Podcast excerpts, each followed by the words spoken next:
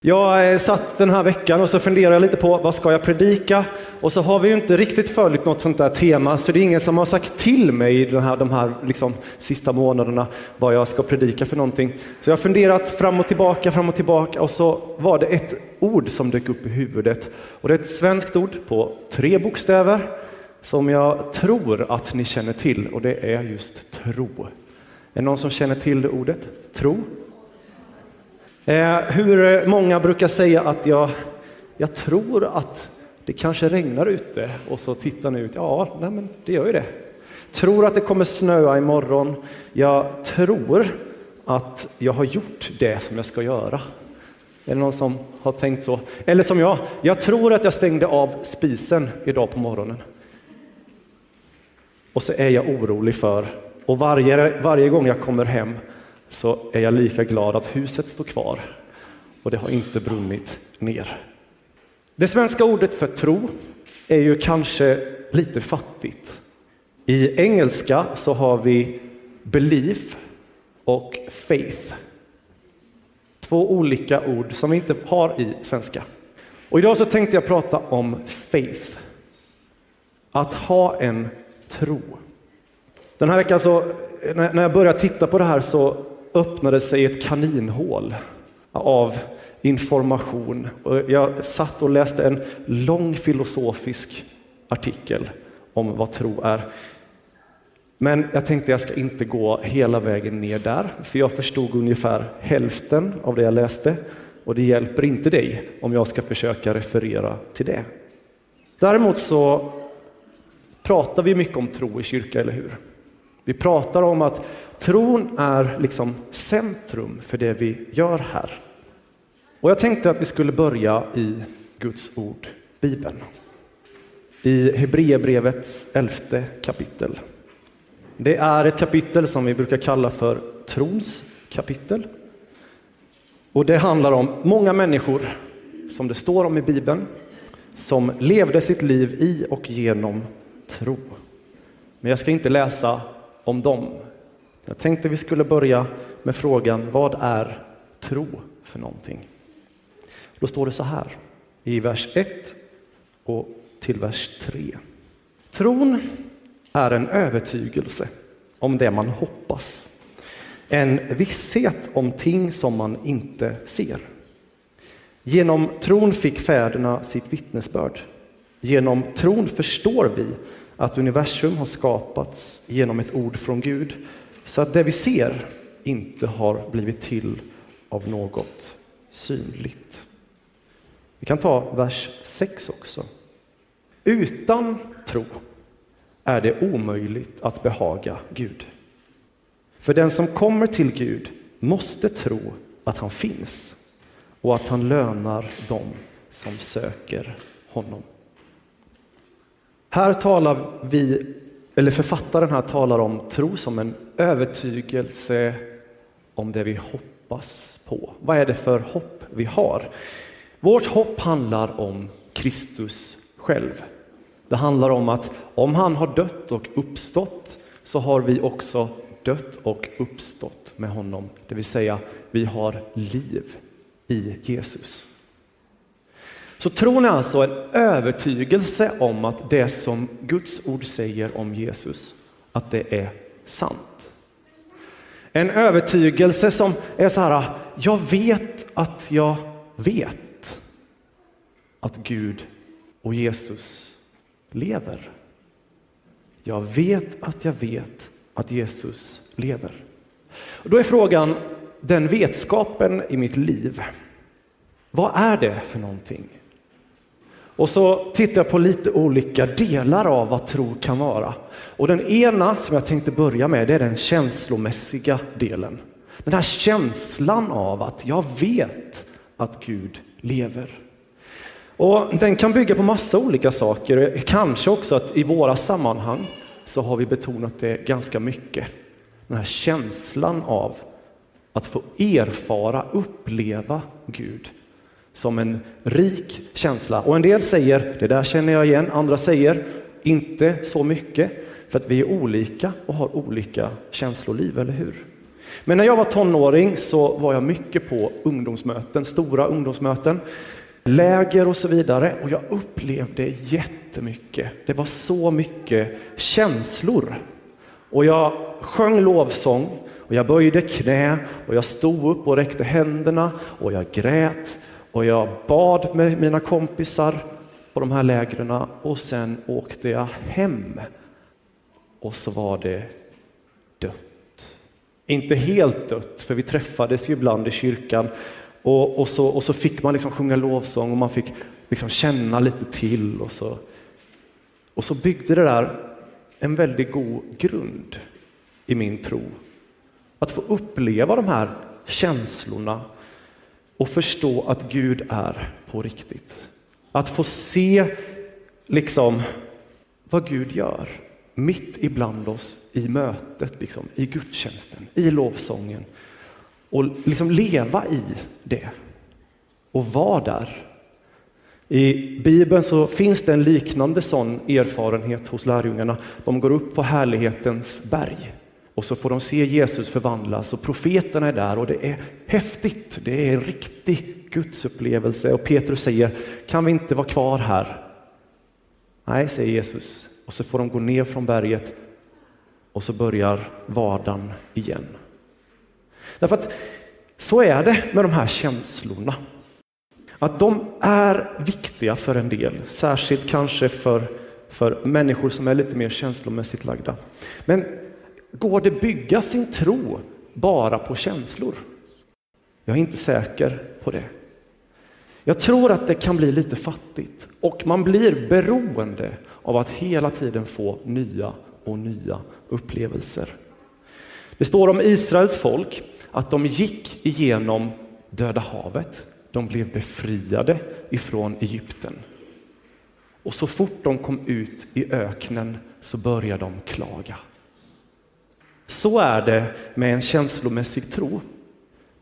Att så fort det bjuder motstånd och så fort det blir svårt så är det lätt att börja klaga. Gud, varför är du inte här längre? Gud, varför upplever jag dig inte som förr? Och så börjar min tro att vackla och jag börjar att tvivla. Så Israel lyckades inte behålla sin tro på Gud tack vare alla häftiga upplevelser. De hade fått se Gud, han skickade mannat i öknen, de hade till och med vid berget där, när de får ta emot lagen, och det är storm och det är åska och det är eld. Och de är nedanför berget, så börjar de vända sig till en avgud som de gör, en guldkalv och ber till den. Så det verkar i Bibelns hela berättelse som att det går inte bygga en trohet till Gud eller en tro på Gud bara på upplevelser. Då kommer vi in på den andra aspekten. Tro som kunskap. Och det här lever ju vi i idag ganska mycket, eller hur? Vi vill gärna veta saker och ha bevis för saker, eller hur? Vi vill kunna undersöka att om jag gör så, så blir det så. Och så får jag så. Och, och vetenskapen vill kunna upprepa för att bevisa. Och det jag kan ta på, eller hur? Det kan jag kanske känna att det här kan jag tro på, eller hur? Att om, jag, om, om jag brukar säga, ibland brukar jag ha bilden av tro som en stol. Att jag måste ju tro att den håller för att jag ska våga sätta mig på den. Men jag kan ju undersöka det. Om jag sätter mig och så inser jag, ja den håller, ja, okej. Och sen sätter jag mig, ja, ja den håller, eller hur? Riktigt så är det kanske inte med kunskapen om Gud. Hebreerbrevet säger det. Tron är en övertygelse om det vi hoppas, en visshet om ting som man inte ser. Och så har man genom historien försökt på olika sätt, genom filosofi och resonemang, bevisa Guds existens, bevisa att det är, det är helt okej okay att ha en tro. Alla smarta tänkare i världen som har försökt bevisa med logik, med vår egen hjärna, att det går att ha en tro. Och det här är, det är bra att kunna resonera. Det är bra att kunna tänka, det är bra att kunna ifrågasätta. Vi har till exempel apologetik, försvaret av kristen tro, Att ställa frågan till exempel, hur kan vi tro på Bibeln, att den är sann? Och sen tänker vi, ja, det här är kriterier, det här är kriterier. Till exempel, det finns inget antikt dokument som är så välbelagt i arkeologiska fynd som Bibeln. Och det kan hjälpa oss att tro. Men jag tror inte heller att den kunskapen räcker. Första Petrus, han säger i första Petrusbrevet eh, 3 och 15, jag har inte sagt till tekniken om den här bibelordet, jag ber om ursäkt. Första Petrus 3 och 15 säger ganska enkelt så här. Herren Kristus skall ni hålla helig i era hjärtan. Var ständigt beredda att svara var och en som ber er förklara det hopp ni har. Så var alltid beredd att ge svar på tal. Man skulle kunna tänka, var beredd att ge argument för varför du tror. Och så kan vi leta efter yttre bevis. Vi kan försöka studera universum, tänka att ögat är väldigt komplext och så kan vi tänka att det måste finnas en kreativ skapare och vi kan resonera. Men jag tror inte att det i slutändan kommer övertyga människor runt omkring oss att Gud finns. För Det finns ett mått av tro som också samverkar med vår egen vilja. Att jag vill tro. Jag vill söka Gud. Bibeln är ganska tydlig. Jesus kom till sitt folk, men alla tog inte emot honom. Men åt dem som tog emot honom gav han rätten att bli Guds barn. De som tog emot honom gav han rätten att bli Guds barn. Så oavsett hur mycket kunskap vi kan resonera oss fram till så saknas någonting. Och Paulus han inser det när han skriver att judarna de söker tecken och under och stora händelser så att de kan tro på Gud. Och grekerna de söker vadå? vishet, filosofi, kunskap för att kunna tro att Gud finns.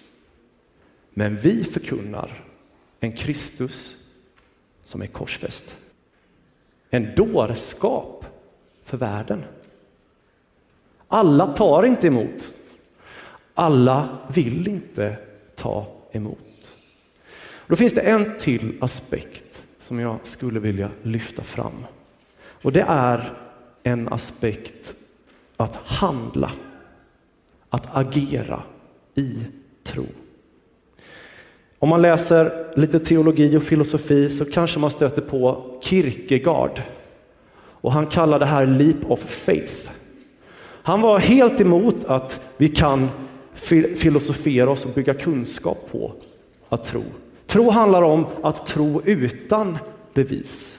Och sen sa han, det finns någonting om att ta ett steg i tro, eller ett leap of faith. Men då skulle man kunna fråga, Ska vi strunta i kunskapen? Ska vi strunta i känslorna och alltihopa och bara hoppa helt blinda och lita på att Gud tar emot? Jag tror att om du skulle göra det så skulle du få märka att Gud tar emot. Men alla är inte redo att hoppa på det sättet.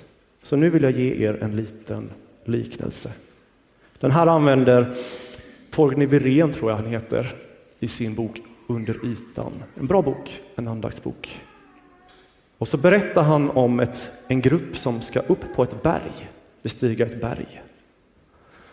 Och nere på liksom, baslägret, väderstationen, så inser de som jobbar där att det kommer komma in en storm. Och så beger de sig efter den här gruppen som har gått iväg för att varna dem. Och när den här gruppen är på väg så, så går de upp. Och så kommer, så kommer molnen och dimman och de ser inte längre vart de ska gå. De famlar liksom i blindo. Tänk er den här leap of faith nu i blindo, är det så? Den här fjällguiden som jobbar på stationen, han känner till terrängen och han kommer inte ifatt gruppen helt, men så nära att han hör. Och han ropar till dem. Hallå, är ni där? och de svarar ja, vi är här, men vi kommer ingenstans. Guiden vet att de måste ha skydd för att överleva stormen.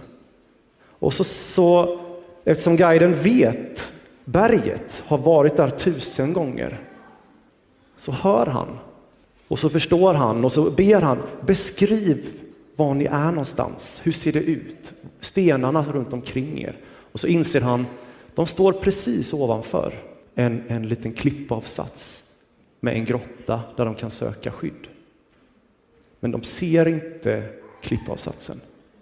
Och guiden säger, lita på mig. Jag vet. Tro på mig. Jag vet att under er finns skydd.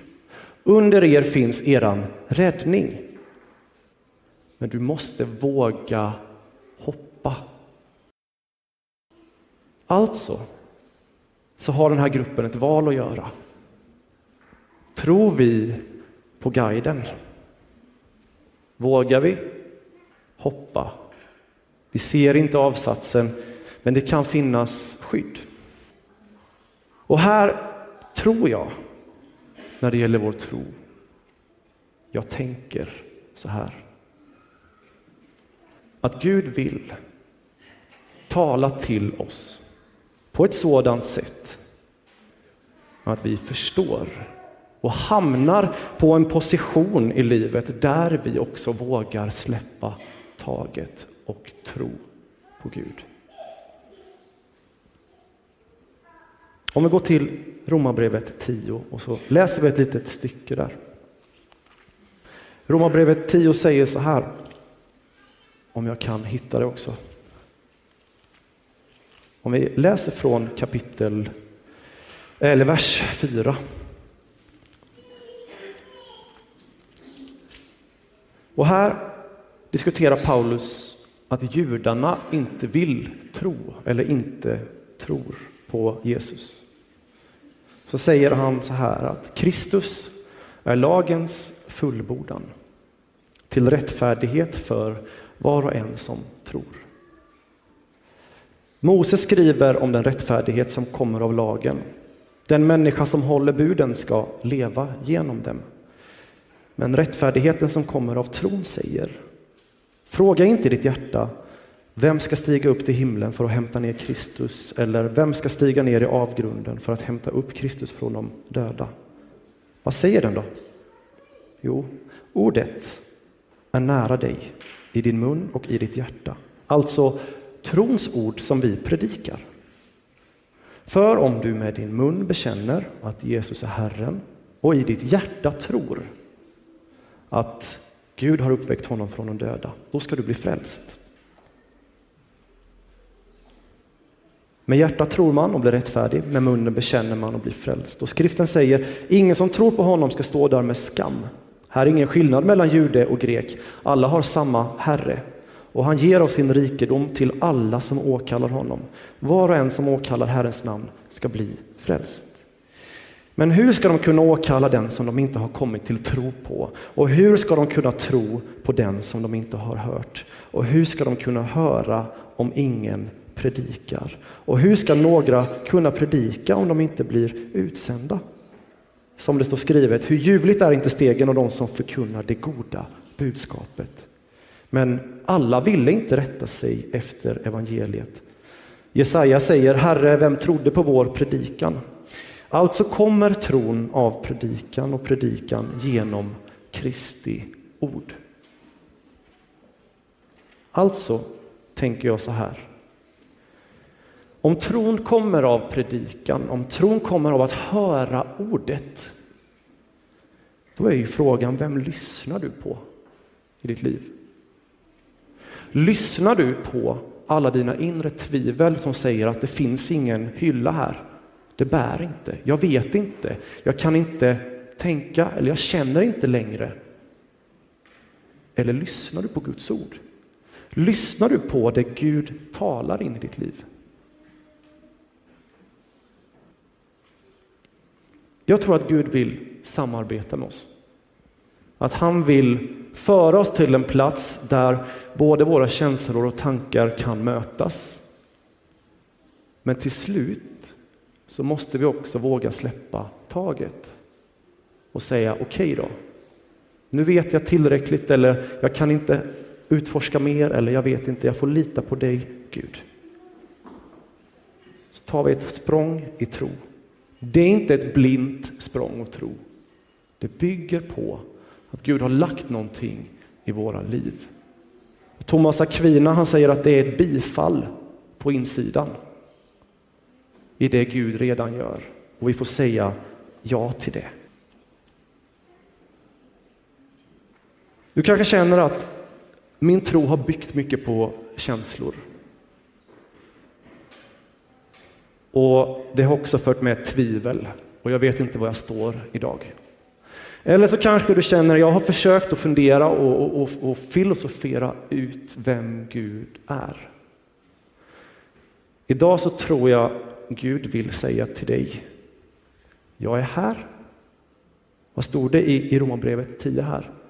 Fråga inte ditt hjärta, vem ska gå upp på berget i princip till de stora upplevelserna för att kunna bevisa att Gud finns? Eller vem ska gräva längst ner i alla filosofier och kunskap för att förstå Gud?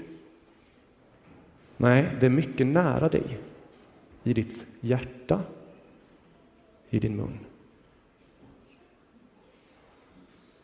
Gud vill göra det i ditt liv. Gud vill ge dig tro. En tro som bär och som håller igenom livet. Att du får lita på honom, att han är med dig varje dag. Och jag vet inte vad Gud talar till dig just nu. Om det finns delar i ditt liv där du känner här behöver jag nog släppa taget, här behöver jag lita på Gud.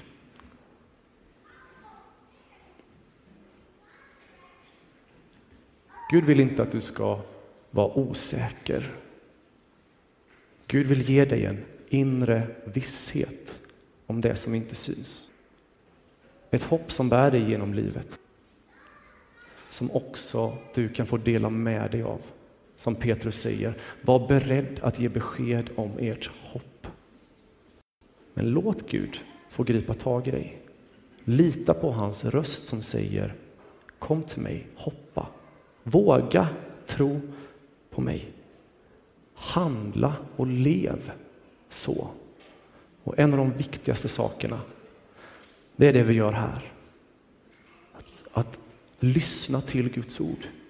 Ta del av predikan, att återigen vända tillbaka till om och om igen vad Gud har sagt i sitt ord. Så vill Gud bygga tro i ditt liv. En tro som bär. Amen. Tack Gud att du är här. Tack för att vi får tro på dig. Tack att vi får ha känslor och upplevelser av din närhet. Tack också att vi får tänka och resonera om vem du är och tack för att du uppenbarar dig. Tack för att du vill ge oss kunskap om dig. Tack att du, du också vill tala tro in i våra liv genom ditt ord. Jag ber att du skulle tala till oss idag. Jag ber att du skulle tala till den som känner känslorna är långt borta. Jag ber att du skulle tala till den som känner jag har kommit till filosofins slut.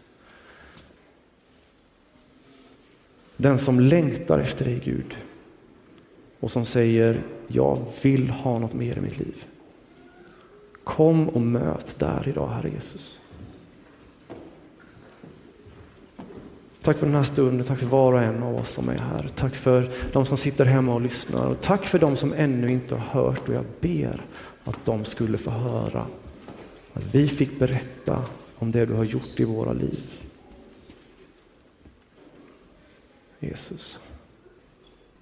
Herre.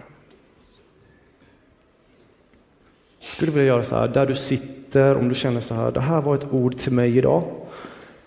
Så utan att hålla på och titta på alla andra så lägg bara en hand enkelt på ditt hjärta och så ska jag bara be en välsignelsebön för dig.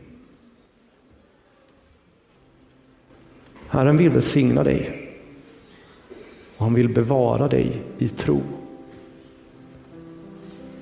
Och han vill att det ska få lysa ljus ifrån hans ansikte över dig. Och han vill vända sitt ansikte till dig och möta din blick. Han vill att du ska få se honom. Han vill ge dig en tro